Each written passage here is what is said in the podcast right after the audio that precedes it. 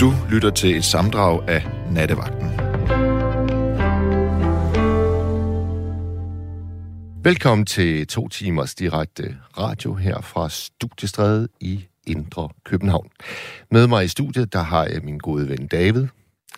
David kommer nu ind til mig. Hej Mads. Hej David. David, i nat vil vi to gerne som øh, afsæt snakke en lille bit smule om ordblindhed. Har du erfaring med det? Øh, meget lidt. Ja. Min skole troede, jeg var ordblind, fordi jeg lærte rigtig sent at læse, så jeg fik ekstra undervisning i læsning og skrivning. Så blev jeg den bedste i klassen til et diktat efterfølgende. Sådan der. Ja. Der er sket noget her i ugens løb, som har fået mig til at tænke over ordblindhed. Og øh, for lige at lægge fra land, så vil jeg fortælle en anekdote øh, fra, ligger vel en 5, 6, 7 år tilbage. Jeg bliver kontaktet af en dansk lærer i en 4. klasse i folkeskolen. Og han spørger, om jeg, fordi jeg er forfatter, kunne tænke mig at prøve at læse alle hans elevers stile hjemmefra, og så komme hen en dag i skolen og kåre den bedste. Så jeg modtager en 20-21 stile og læser dem alle sammen, og falder for en, der starter sådan her. Hest var ikke særlig ulykkelig den dag. Hest havde kun grædt syv timer i træk. Det synes jeg var en mega god begyndelse på en fortælling, der sandsynligvis, og det ved jeg jo, vil handle om sorg. Og det, den her begyndelse kan, det er faktisk at prøve at lave sådan en niveaudeling. Hvad er det egentlig at være ked af det?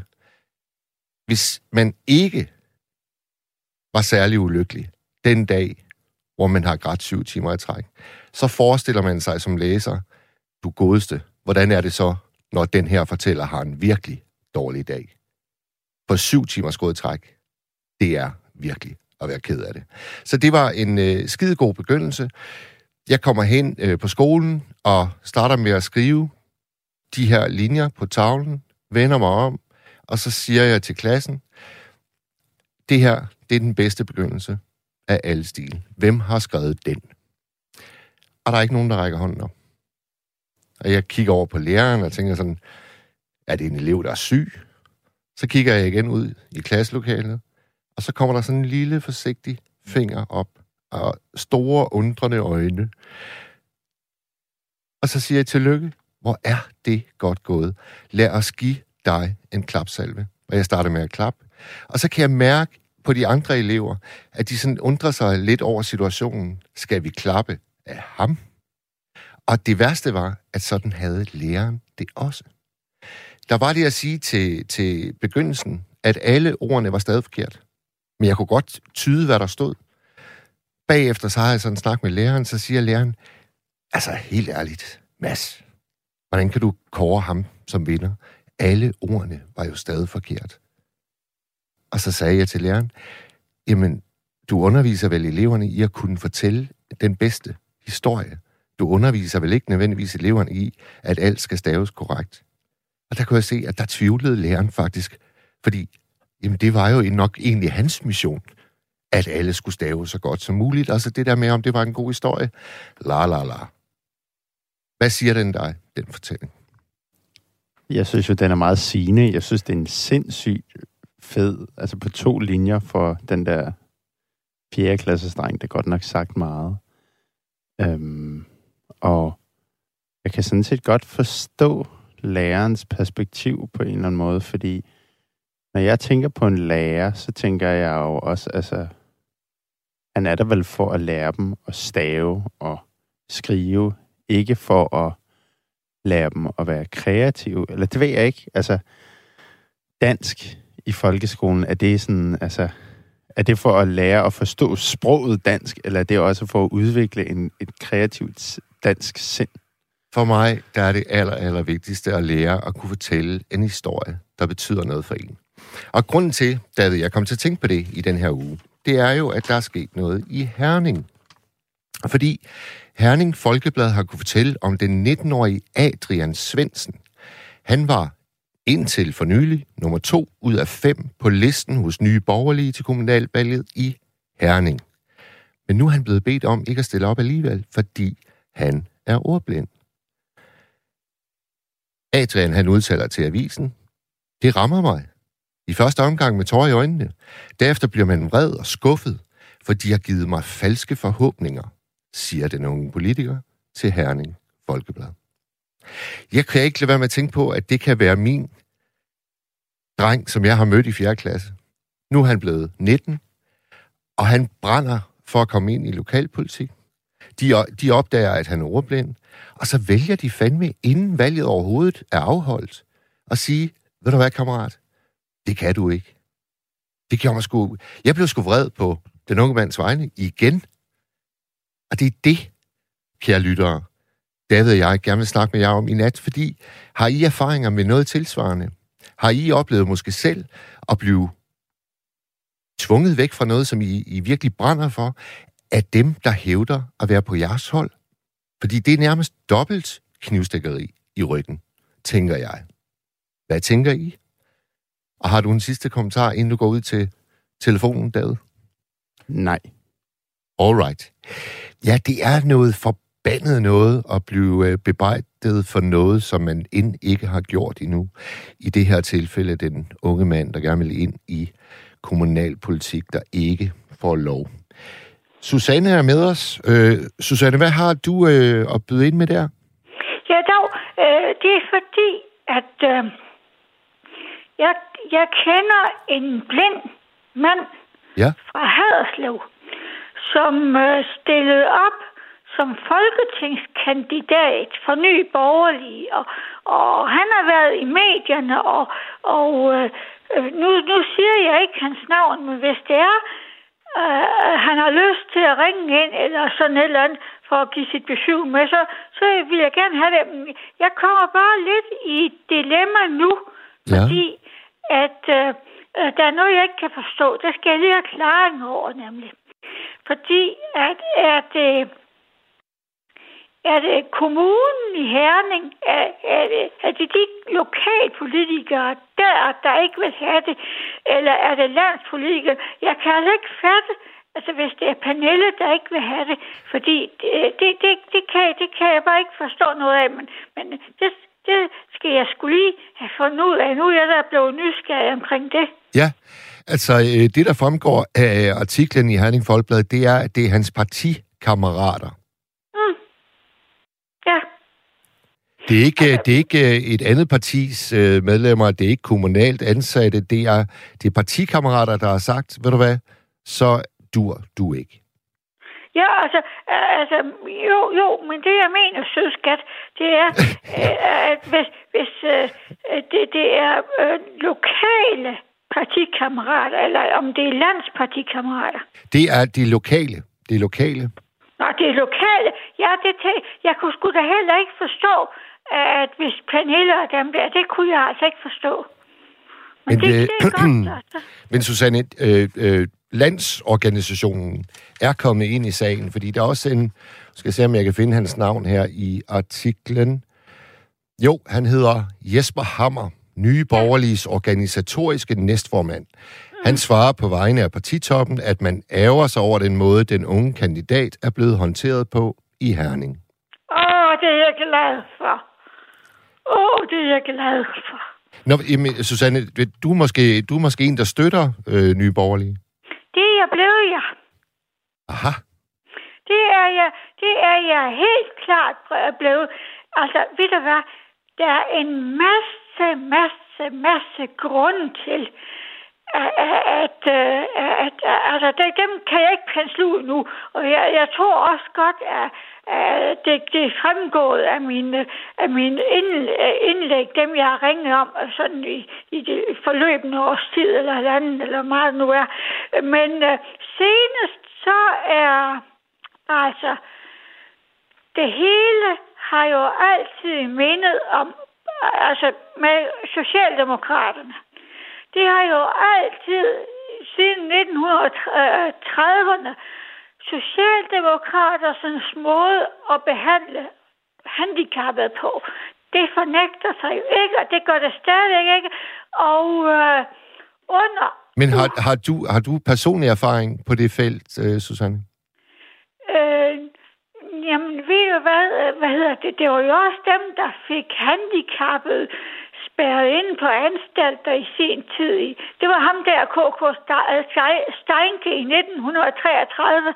Og, og ved du hvad, hele vejen igennem øh, 2011, øh, øh, der, da de kom til, altså Mette Frederiksen lavede en beskæftigelsesreform, som simpelthen, uh, altså, det var sgu heller ikke godt for de handicappede, og ser ren for de radikale. Han var ligestillingsminister, det var skudt for os der. Og så, nej, nej, det er det, jeg, og, og nu her også det her, Astrid Krav har lavet. Nu er det nemlig, jeg lige skal fortælle dig. Fordi, at det har jeg ikke været ind på før.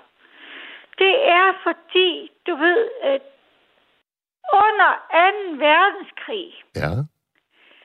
der samarbejdede, det var satan ned med os Socialdemokraterne, de samarbejdede øh, med, øh, hvad fanden er det hedder? Jo, de samarbejdede med tyskerne og gjorde det af helvede til for modstandsbevægelsen.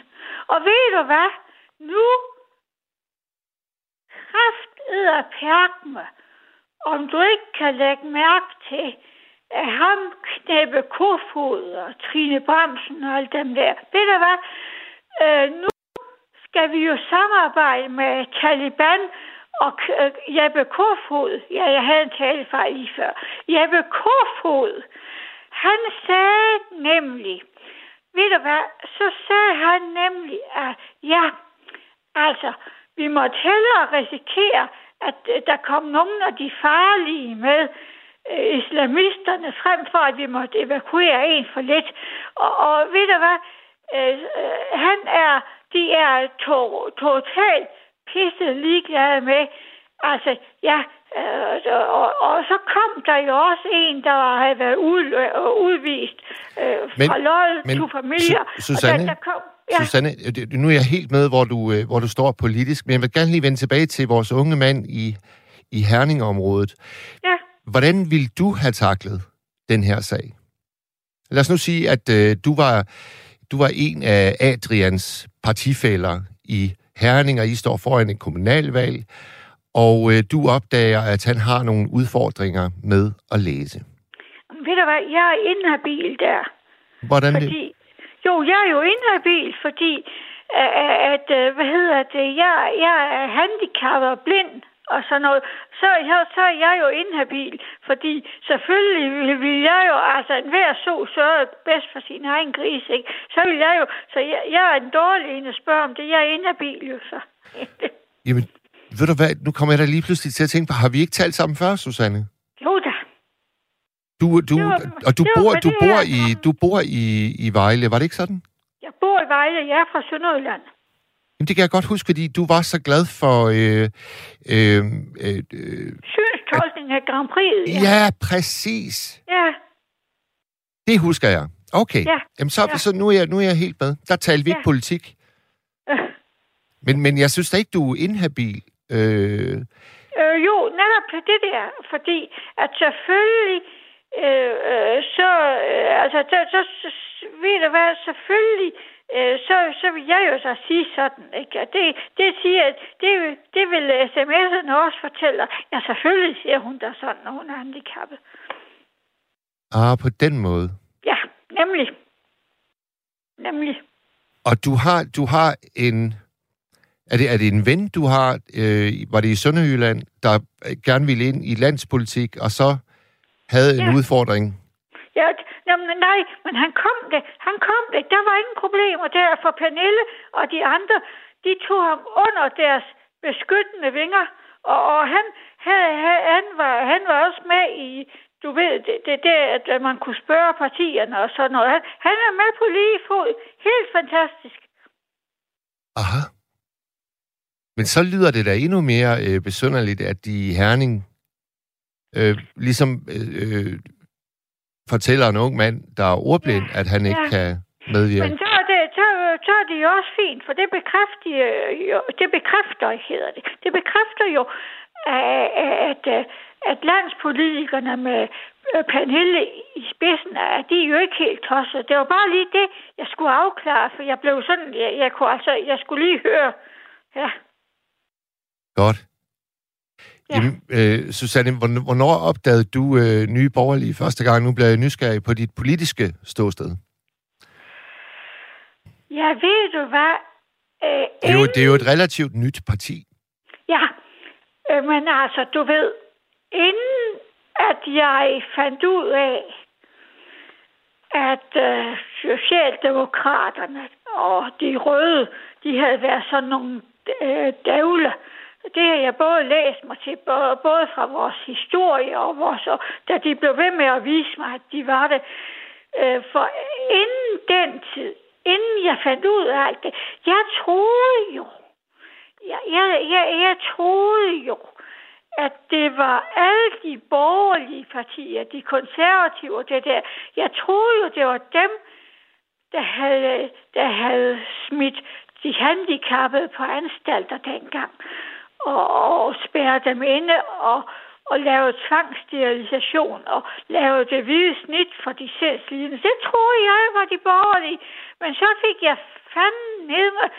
Altså det her, her, ved du jamen det, ved du hvad, det er det, der har reddet mig. Altså, der er jo en forside og en bagside på en hver medalje. Og, og ved du hvad, og så under coronakrisen, Ja. der fik jeg jo læst mig til, at det var jo fandme ja, Socialdemokraterne, der har lavet alt det. Men øh, selv og, og, og, og siden, der er jeg vendt mod højre, og så især efter det her med Taliban. Men altså, det har reddet mig. Det har reddet mig, fordi at der er så mange, øh, som har fået pip i låget efter alt det her corona. Og, og indlukket og alt muligt. Og det er jeg ikke blevet, fordi at øh, altså vrede, det plejer jo ikke at være noget særligt godt. Men altså, der har vreden, og det, at jeg vil gøre alt for at skade Socialdemokraterne og de røde, altså, det har været en fremdrift. Sag, sagde, du, sagde du, at du ville gøre alt for at skade Socialdemokraterne og de røde? Ja. Aha. Og det har været sådan en fremdrift hos mig, at jeg skulle ud og marchere, og jeg skulle fandme, jeg skulle, der var ikke, de skulle ikke tro, de kunne, de kunne, øh, så, så, så det er, og, og så, så, sådan, sådan, sådan, sådan blev det. Og, og det er det, der har, øh, sådan at jeg stadigvæk, jeg, var- jeg har været, haft meget travlt også det sidste stykke tid med, altså du ved, så meget jeg kunne komme ud af døren, og så meget jeg kunne det ene og det andet. Jeg begyndte med det samme, da, da landet åbnede. Jeg har både i går øh, var Dansk Blindesamfund, og, og øh, vores kreds i Dansk Blindesamfund, vi var så inde og, og se musikgalleriet inde hos Hølge Engelbrecht i Ansager, og jeg har været på Fuglsangscenter, og jeg, jeg, jeg skal en masse ting. Det er også derfor, I nok ikke har hørt fra mig et langt stykke tid. Okay, du har simpelthen for travlt. Ja. Mm-hmm. Men, men jeg synes ikke, du fik svaret på, hvornår det ligesom var, du opdagede nye borgerlige, og især Pernille. Du, det, en ting, jeg lægger mærke til, det er, at du siger ikke Pernille Vermund, du siger Pernille. Altså som Ja, om, ja. at I er på, øh, I er, I er på venskabelig fod. Øh, jeg kender hende ikke personligt. Nej. Men øh, det, ved du hvad, det, jamen, inden jeg opdagede alt det der med Socialdemokraterne, inden jeg opdagede det, øh, der var jeg jo meget imod det her, uh, det var så synd øh, for de der, sådan, øh, det, det ene og det andet, og, og der, der var jeg ved at blive, nu er jeg så blevet anti-woker. Altså både, det gælder både, det gælder, det gælder både det her miljø- og dyreaktivister, klimaaktivister, Du- du... veganerpartiet og fanden og hans pumpstok. Altså, jeg er blevet virkelig... Og, og ved du hvad? Dengang de ødelagde minkerhvervet, Ja. der, jeg, der kender jeg også nogen personligt. Og der, der synes jeg heller ikke... Ved du hvad? Øh, Så jeg er blevet... Jeg, jeg, er gået, jeg er gået til de andre, og jeg har lige for et par timer siden, da jeg hørte P1, der har jeg stået og jublet over, at Støjbær har haft sådan en god dag i, i Herning. Ved du hvad, jeg skal lige sige en ting mere. Jo, ved du hvad, og det er ikke bare på grund af Støjbær. der vælger jeg ikke side der. Der er jeg neutral, fordi jeg vågnede forleden nat, Ja. og så fik jeg kvalme, og jeg blev skidt tilpas, fordi at jeg kom til at tænke på, at ved du hvad, vi lever i dobbeltmoral. Fordi uh, jeg vil gerne stævne øh, overdrivelse øh, og forståelsen. Ikke? Jeg vil gerne stævne Folketinget og den samlede pressestab med orientering på P1-reaktionen i, i, i, altså de skal så for os.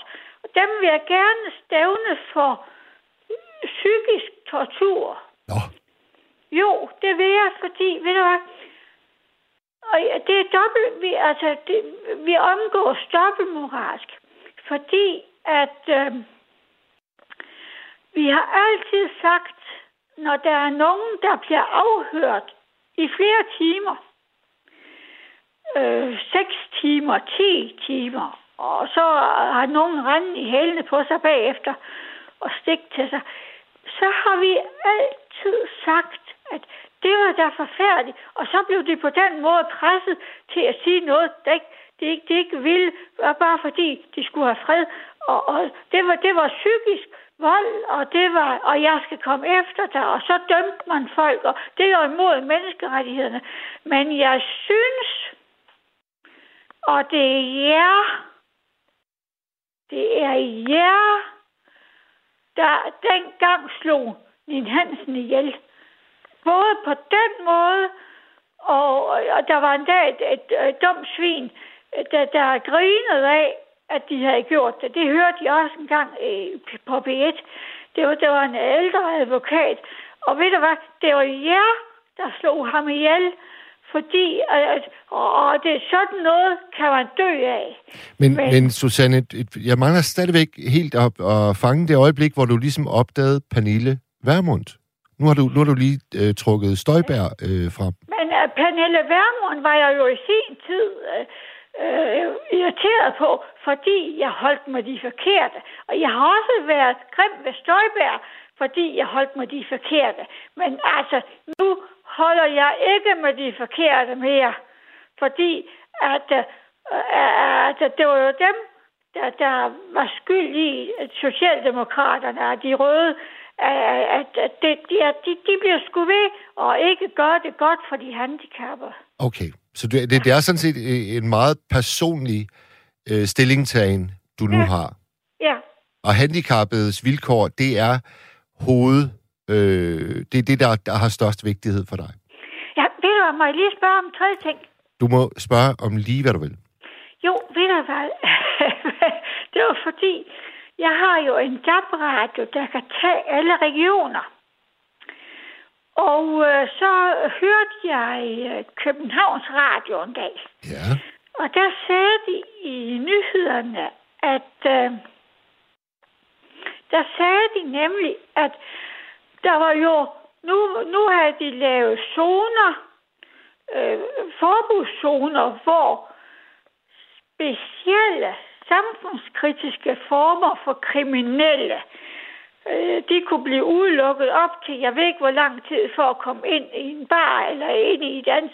Og ved du hvad, de der, der, der blev ikke nævnt, hvad det var for nogle kriminelle. Altså, jeg mener, enten er man da kriminel eller ikke kriminel. Så kunne jeg godt tænke på, om der er nogen, der kunne svare mig på, øh, hvad det er for en slags kriminelle og sindslidende.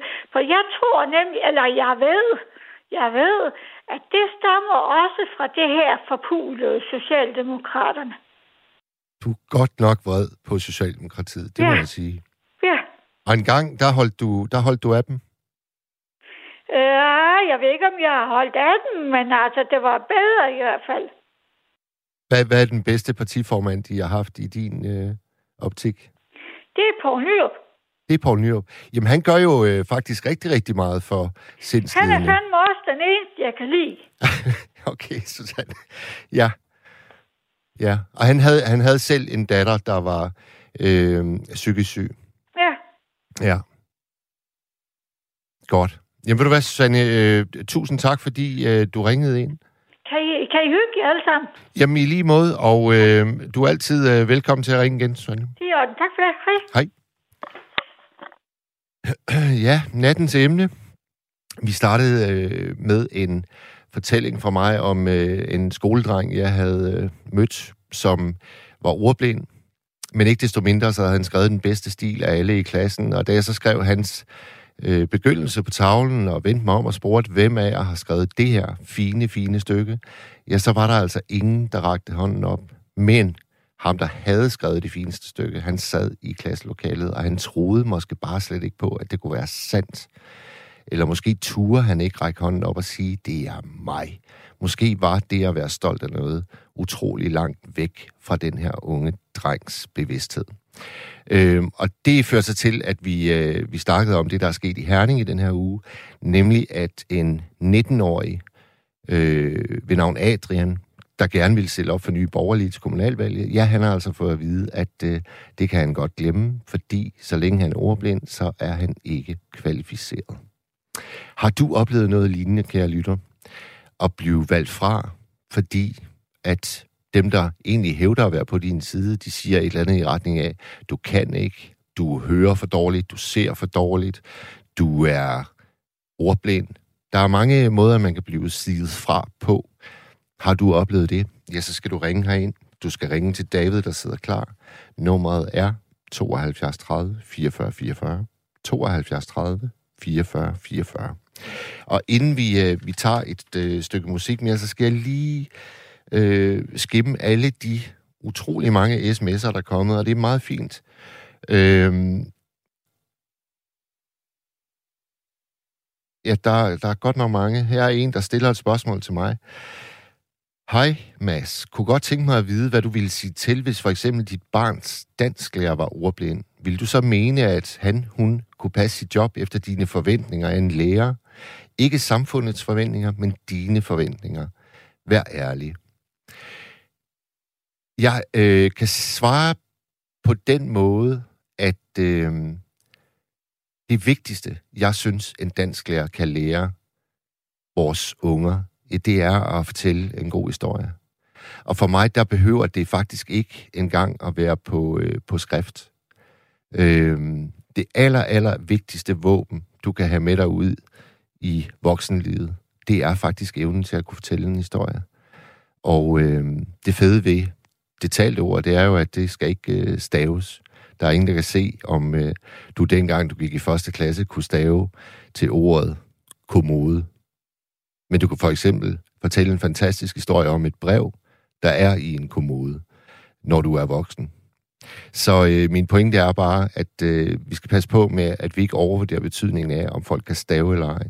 Hvis du går på, øh, på nettet og følger en hvilken som helst Facebook-tråd, så vil du meget, meget ofte se, at folk staver rigtig, rigtig skidt. Og øh, du vil samtidig se, at der er rigtig mange, der bruger det, at folk staver skidt, som et våben mod dem, og, og gøre grin med vedkommende og siger, at det gør jo kraftet med engang stave til politik. Øh, jeg håber, det var svar nok. Så er der en, der skriver, at min lillebror var meget ordblind, og han ville derfor ikke sende sms'er til sine venner og familie, da han var teenager. Jeg tog en snak med ham og sagde, at folk som regel godt kunne forstå meningen, når han skrev. Og hvis ikke, så måtte man jo spørge, hvad han mente. Og hvis folk drillede ham, så var de ikke hans venner. Og det virkede. Og han blev knaldgod til at skrive at stave. Det skal siges, at det er 15 år siden, og ordbog på mobilen var ikke så udbredt. Det var en sms fra Jonas. Vil du være tak for den, Jonas. Der var rigtig, rigtig fin. Der er, øh, jeg har fået en ordentlig losing af en øh, lytter her. Du er en kedelig vært. Måske fordi du ikke har kant, eller din personlighed er uinteressant. Kedelig radio bliver det, desværre. Og den er jeg faktisk utrolig glad for, fordi den præciserer jo egentlig emnet. Fordi øh, det var jo sådan en besked, øh, den 19-årige lokalpolitiker fra Herning, han fik fra sin ligesindede, nemlig at, øh, hey kammerat, glem at stille op til kommunalvalget, du er ordblind, vi kan ikke bruge dig. Øh, så hvis jeg, skulle, hvis jeg skulle tage imod på samme måde som, øh, som Adrian i Herning, jamen, så skulle jeg jo faktisk bare forlade radiostudiet og så sige, David, du må lige tage over resten af natten, fordi jeg er kedelig, jeg har ikke kendt, min personlighed er uinteressant. Og det er et skide godt øh, billede på, hvor, øh, hvor hårde meldinger vi sender til hinanden. Nu har vi Jette med os. Ja, Hej, Jette. Mads. Hej. Nå, jeg har en kommentar til Susanne med hensyn til nye borgerlige. Øh, øh, om den unge mand. Ja, det var jo dig, der har bragt det op, kan jeg forstå. Det er det. Som ikke kunne stille op. Og her i øh, regionens hovedstaden, der sidder en fra enhedslisten, der er blind, der hedder Torben Kær. Ja. Og han, det er anden valgperiode, han sidder nu. Og, og det er jo gået ganske, ganske fint. Så jeg kan slet ikke forstå, at parti som øh, Nye Borgerlige, nu Susanne er så glad for det og synes, at de gør så meget for både den ene og den anden, at de så lige netop udelukker en, der er ordblind. Det synes jeg ikke står for noget, som jeg vil sige, jeg vil nok være lidt skeptisk, hvis jeg var Susanne, øh, med hensyn til, at hun mener, at lige netop nye borgerlige står for noget godt for dem, der er handicappede. Der tror jeg nok, at jeg ville lige tænke mig om. Men når man, når man nærlæser øh, hele sagen fra øh, Herning, så øh, bruger dem, der har sagt til den unge mand, at han er uegnet, de bruger som argument, at øh, når man sidder i kommunalpolitik, så skal man læse fortrolige dokumenter. Og så nytter Ja. det ikke, at man skal have en sidemand eller en sidekvinde, der ligesom kan hjælpe en med at opsamle Ja. det, der står. Ja, det, det er en dårlig undskyldning. Ja, fordi jeg tænker jo på, hvad gør, hvad gør den blinde så, som ja, du kender? Ja, han klarer det fint. Han klarer det fint. Og jeg mener dog, at han er blevet valgt ind for anden gang her. Øh, ved sidste gang, der var regionsvalg. Så han klarer det fint. Og, og skriver læserbrev, og han er meget aktiv. Så, øh, så det, det kan man godt. Nej, jeg tror nok, at, at nye borgerlige øh, er bange for, at... Nej, det vil jeg ikke sige. Jeg vil ikke sige noget der, fordi jeg er slet ikke der. Nej, det, det kan jeg høre. Det kan jeg høre. Vi har øhm, talt sammen før. ja, har vi ikke det, hvor det handlede Jo, om... det har øh, vi da. Hvor det han, hvad Jeg handlede... fortalte om min rejse til Irak og andre lande og sådan noget. Det er rigtigt, det med er. flygtninge og, og det. Så derfor så... Øh, det med nye borgerlige, det er ikke, det er ikke lige der, jeg står.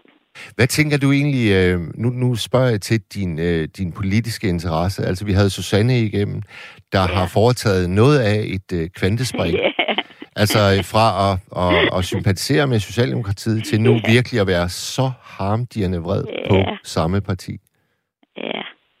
Men når man sådan lytter til Susanne, nu, nu vil jeg jo helst ikke sige så meget, men når man lytter til Susanne, så får hun jo sine informationer sikkert øh, på den måde, at, at hun øh, bliver grebet lige af det, hun, hun hører.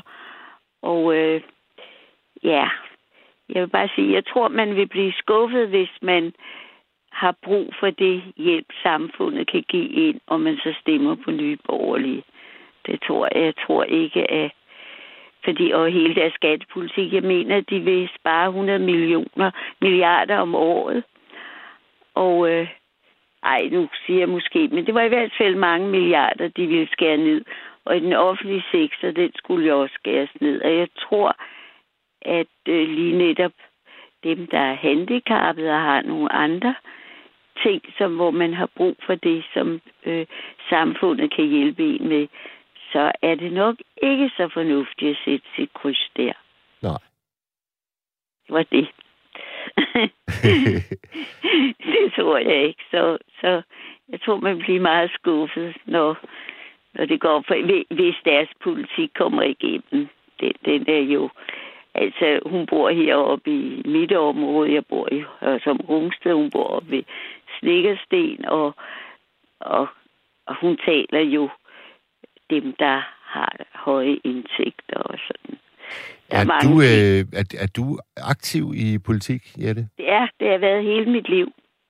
Og hvad med, hvad med knivstikkeri fra ligesindede? Det var også ligesom det, jeg Jamen, tog. det har jeg ikke prøvet. Altså, det må jeg sige, at, at det har jeg ikke prøvet. Jeg synes, det er meget ubehageligt, at du sidder der, og du bruger din øh, nat på det, og så skal få sådan en meddelelse. Jeg, jeg kan slet ikke forstå det. Men øh, der er jo nogen, der, der...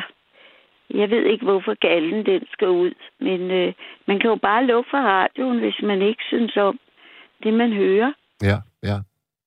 Men jeg tænker, jeg tænker også på, nu har jeg, nu har jeg siddet og fulgt med i uh, DF's årsmøde hele dagen i dag, og øh, det, der ligesom træder frem, det er jo, at, at der er opstået en, en masse alliancer, der fuldstændig forhindrer et gnidningsfrit samarbejde. Ja, Og øh, der bliver lækket ting til ja, øh, pressen fra øh, fortrolige møder. Der, der er vi Ja. jo inde og røre ved det der med, at Ja. øh, gamle venner At det er lige pludselig... egne. Ja, præcis. ja. Og det, det er jo meget uforståeligt. For mig var det jo også uforståeligt, at Pia Kærsgaard ligesom pustede lidt til det, at øh, Christian Tusen Kjær skulle ikke komme rigtig godt igennem det, fordi hun øh, sagde jo noget, som journalisterne greb med det samme, at nu kunne man jo lige se, når først der havde været kommunevalg og regionsvalg, hvordan det var gået. Og der var det jo ligesom op, at hun lagde jo op til, at journalisterne kunne køre videre på, at, at der var nogle, nogle uenigheder i partiet. Og hvordan kan det være, tror du, at du ikke har oplevet noget lignende i enhedslisten? Hvor, hvor mange år har du været medlem? Jeg har været medlem øh, siden øh, øh, 90. Det er 31 år. Ja. Jeg, jeg, jeg var først SF'er, og det, det var jeg fra. Men øh, så synes jeg, der var nogle ting, der øh, ikke sådan rigtigt, og ja, så, så meldte jeg mig bare ud og, og meldte mig ind i enhedslisten. Jeg synes, at det er vigtigt, at man er med i et parti og, og er aktiv på den måde, man kan. Så, øh, Hvor, og så gammel, blev hvor jeg- gammel er du, Jette? jeg, jeg er begyndt af 60'erne. Okay. Og har du børn? Nej, Nej. det har jeg ikke. Det har jeg ikke. Jeg har, øh, jeg har tre, og nu siger du det der med, at du synes, det er vigtigt, at øh, man ligesom har et politisk ståsted. Ja. Jeg, har, jeg har aldrig nogensinde prøvet at præge dem i en retning af, at de skal, de skal ligesom tage et politisk standpunkt. Synes du, det er lidt forkert? Nej, det synes jeg ikke. Det, det, det mener jeg bestemt ikke. I mit hjem diskuterede vi meget og talte, men, men vi er slet ikke blevet præget sådan. Men øh, vi, vi talte om, hvordan samfundet hængte sammen, og hvor glade vi egentlig skulle være for. Vi havde det så godt, fordi at, at der var nogle andre, der måske var større byrder, end, end min familie gjorde. Ja. Så jeg voksede op med, at, at man skulle tænke på dem, der ikke havde haft de muligheder og sådan så. Så jeg er jo vokset op øh, med, altså boede i Torbæk ved vandet og tog på, i sommerhus i Dronning Mølle og flyttede til Søllerød og, og sådan så. Så jeg, jeg, øh, Kan du huske, kan du huske øh, den situation, hvor det ligesom første gang sådan kom tæt på? Altså det der med, at der er stor forskel på, hvad vi hver især har at gøre godt med. Er der sådan et øjeblik i dit unge liv, hvor, hvor, Ja. hvor det virkelig trådte frem?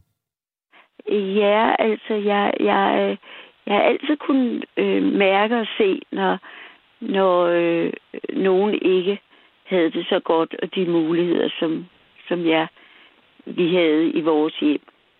Det var jeg meget opmærksom på, og det har altid været.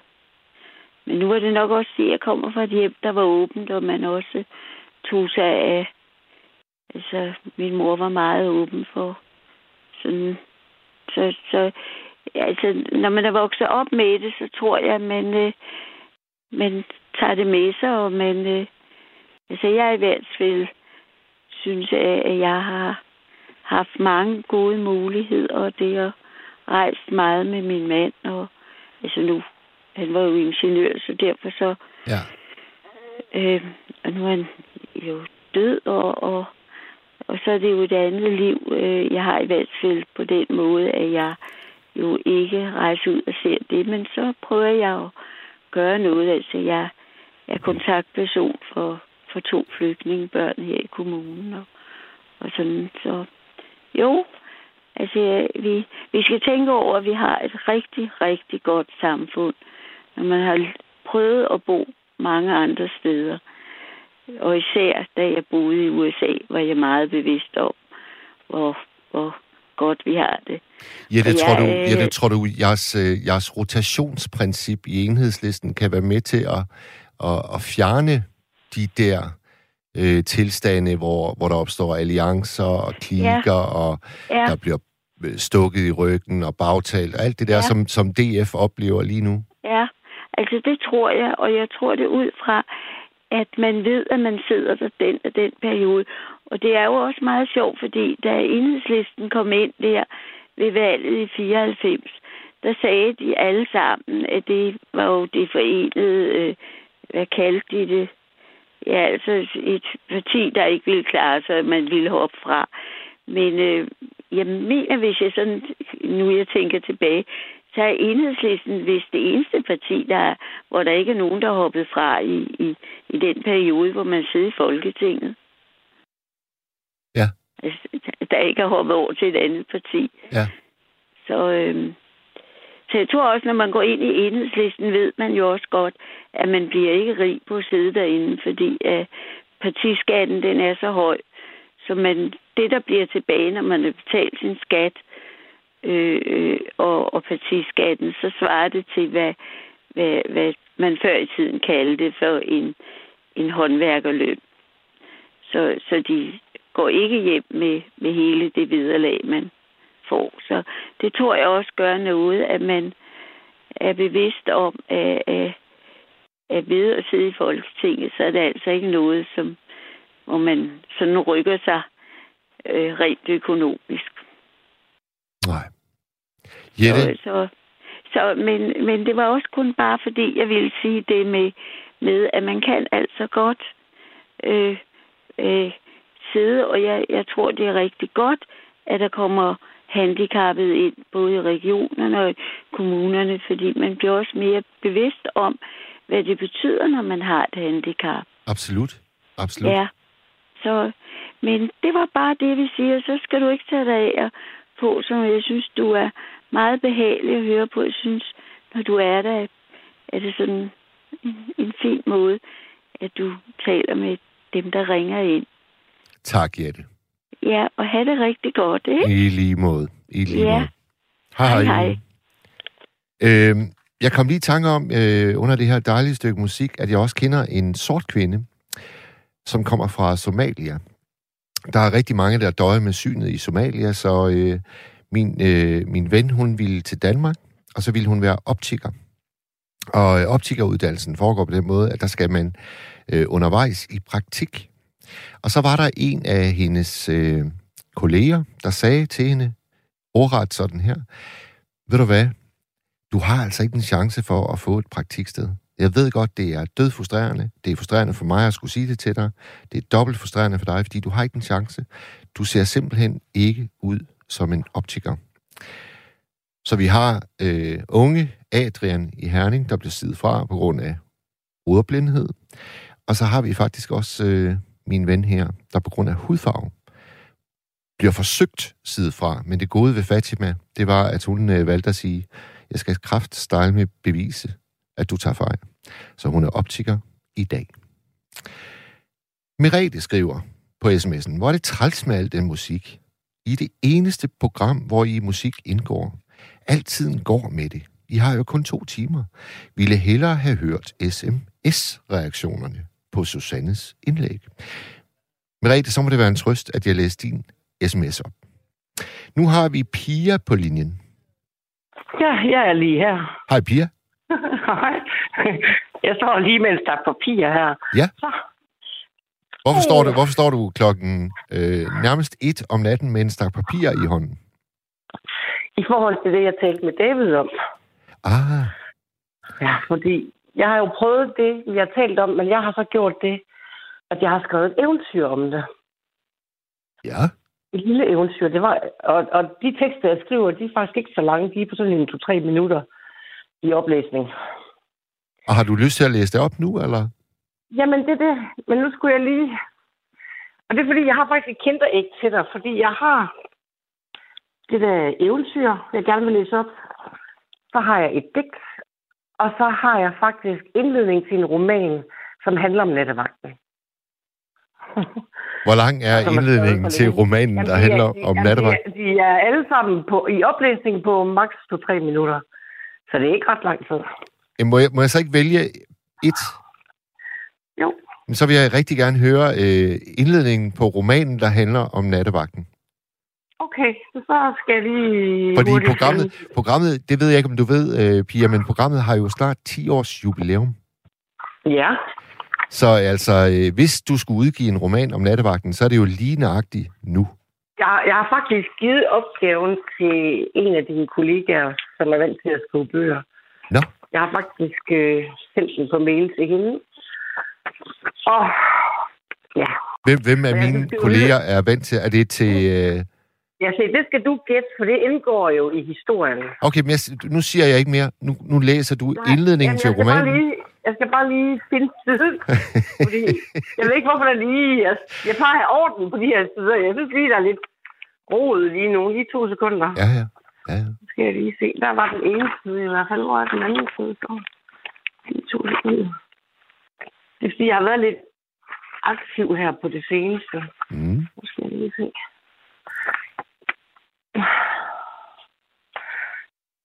Jeg mangler en side. Lige to sekunder. Det kan handle, du skal lige være lidt tålmodig.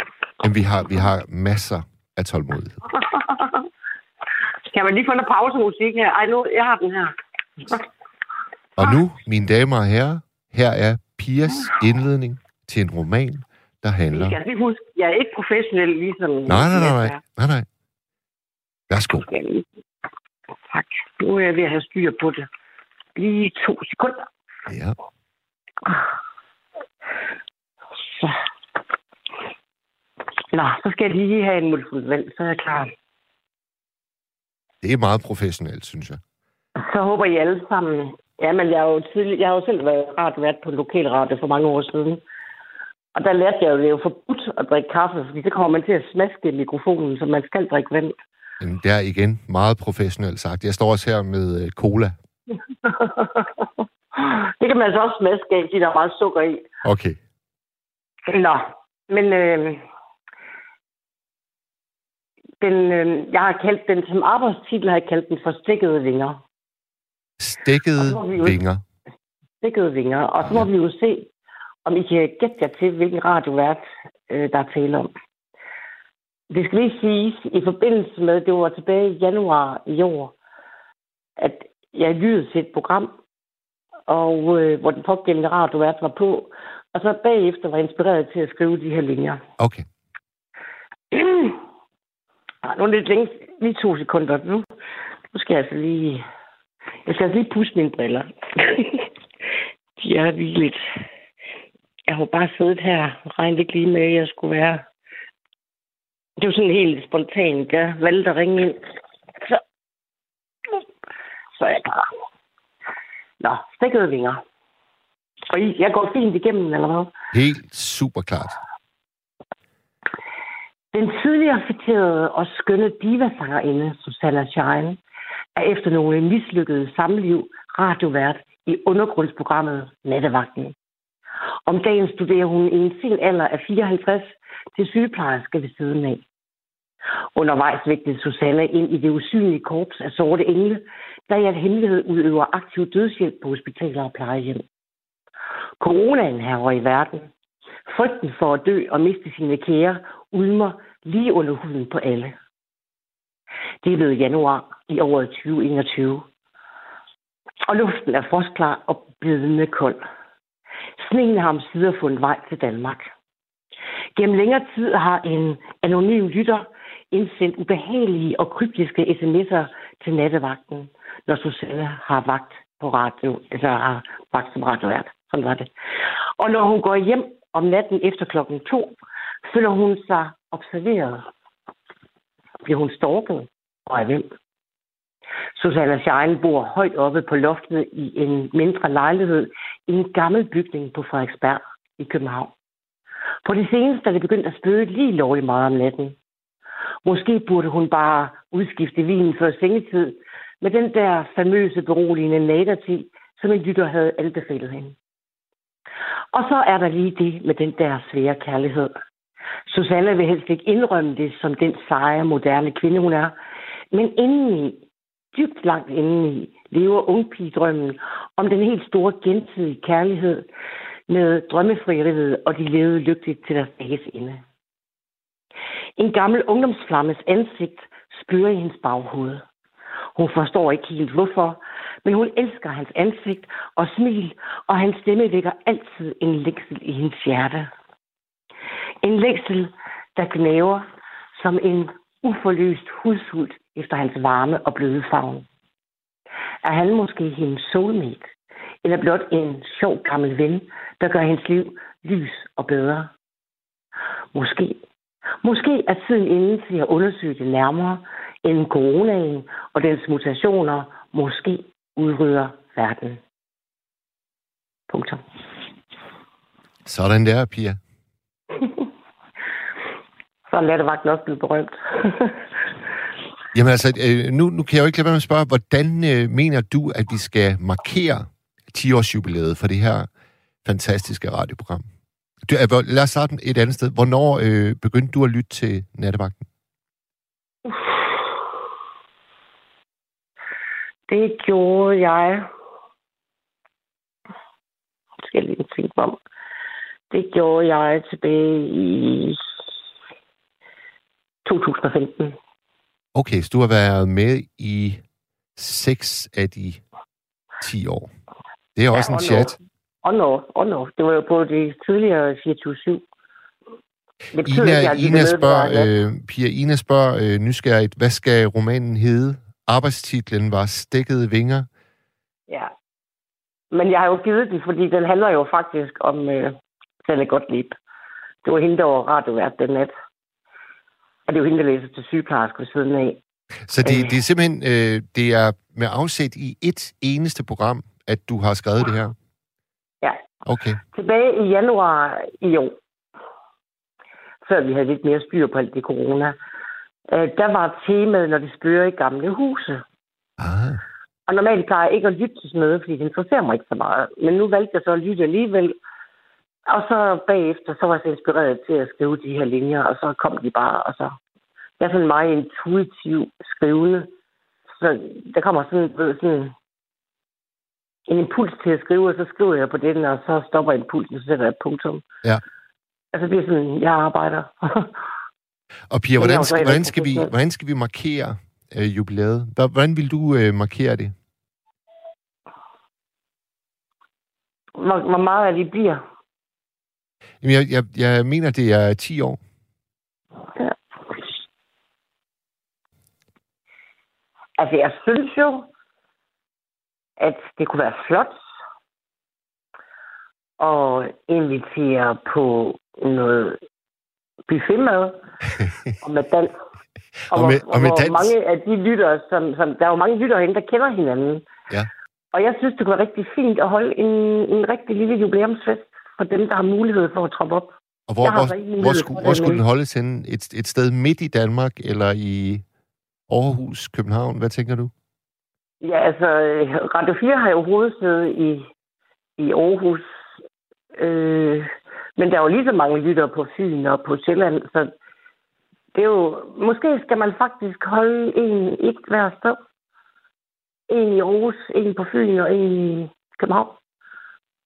Tror du, tror du, folk ville være villige til at rejse et stykke vej for at komme til sådan en dag? Ja, hvis de kan holde sig inden for Jylland, og de kan holde sig inden for Fyn, og de kan holde... Altså, det tror jeg da gerne, de vil. Okay. Du siger, du, at folk, øh, du siger, at folk kender hinanden. Mener du så, at de kender hinanden sådan rent fysisk, at de drikker kaffe, de lytter til programmet sammen en gang imellem? Eller mener du, at de kender hinanden fra æderen? Jeg tror, der er mange, der kender hinanden herindefra. Men der er faktisk også nogen, der har fået lov til at udveksle numre, og så kender hinanden privat også. Okay. Kender du øh, nogle af lytterne Nej. privat? Nej, ikke det gør jeg ikke. Nej. Men du bor i Aarhus, ikke? Mhm, det gør Så må ja, der jo være ret stor mulighed for, at du kan løbe ind i nogle andre nattevagten-lyttere. Det har du ikke prøvet nogensinde?